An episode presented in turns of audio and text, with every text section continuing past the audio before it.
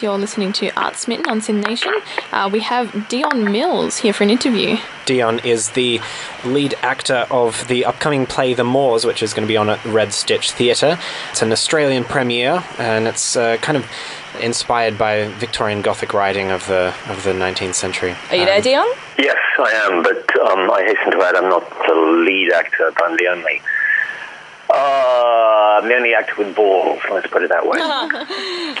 So, Dion, you're here with Christina, Ben, and Silvi. How are you going today? Uh, very good, thank you. Beautiful. So, tell us about the Moors. Oh, where to begin? It's set on the moors, so you think Yorkshire, think 1840s Brontes. Um, a governess turns up. She thinks she, well, she is to be employed by two spinster, young spinster sisters who moors in a parsonage all alone.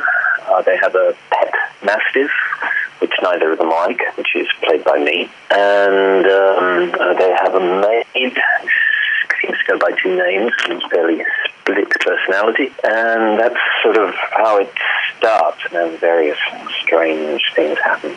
So, Now, the um, the uh, description of the play also says that it's uh, you know it's set set in the moors in the sort of 19th century, but it has a contemporary twist to it. Um, can you tell us a bit about what that contemporary twist is?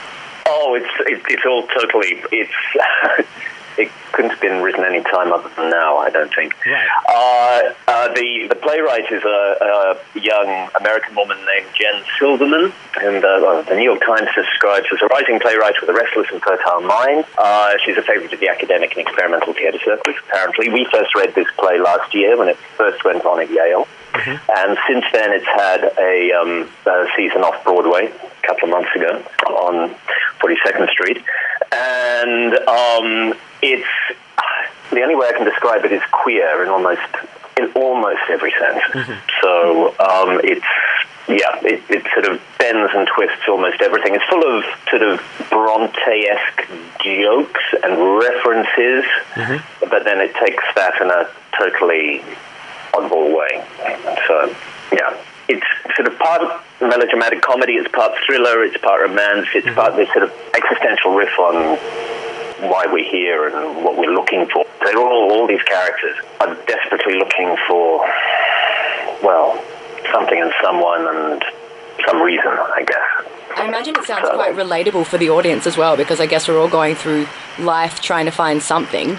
Oh yeah, oh yeah. Then there's the, one of the two the two spinster so-called sisters, um, and the younger one is her name's Huldey, and she, she she's a compulsive diary writer, but she has nothing essentially to write about. She's you know living in almost total isolation, and it's, she, she, she she's sort of desperately in need of Facebook, but it hasn't been invented yet, and she's essentially looking for an, a wider audience than the one she's got, and she sort of finds it ultimately. Did right, but yeah. Now, you Yeah. play the Mastiff. How did you prepare for this character? Um, I'm not. This character, let me. Um, he's he's described as a sad philosopher king, and he is highly articulate, but of course, none of the humans around him can understand anything he to say.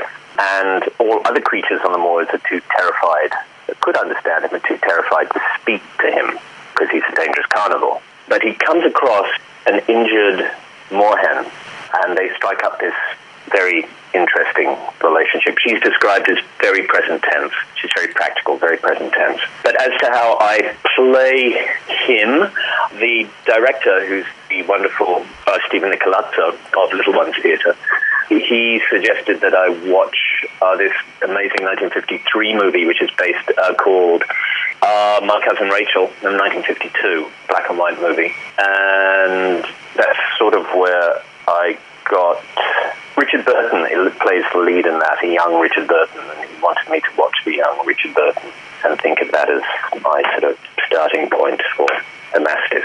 Wow, and it just So I kind of stemmed from there. Yeah. Do you woof?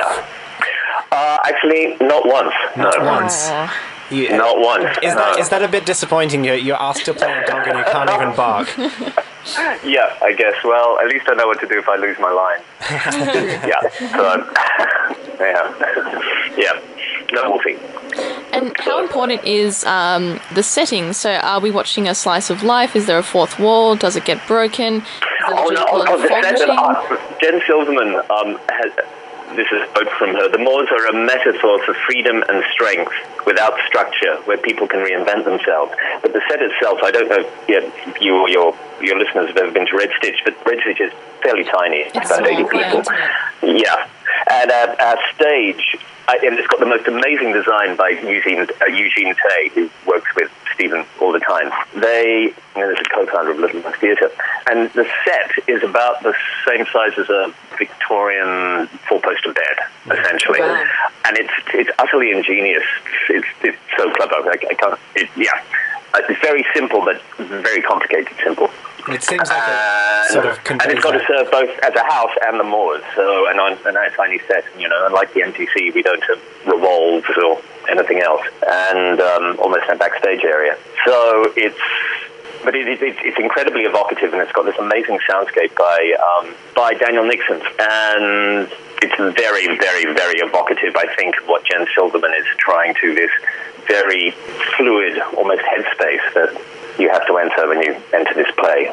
It seems seems like this kind of setting the, the and the you know the the set of the the stage. It seems like it complements the the themes of the play, where it's this very claustrophobic environment, but uh, and very suffocating. But at the same time, you're kind of exploring all of these very broad and very deep issues, uh, and trying to make sense of life and freedom and things like that in this very very tiny enclosed space.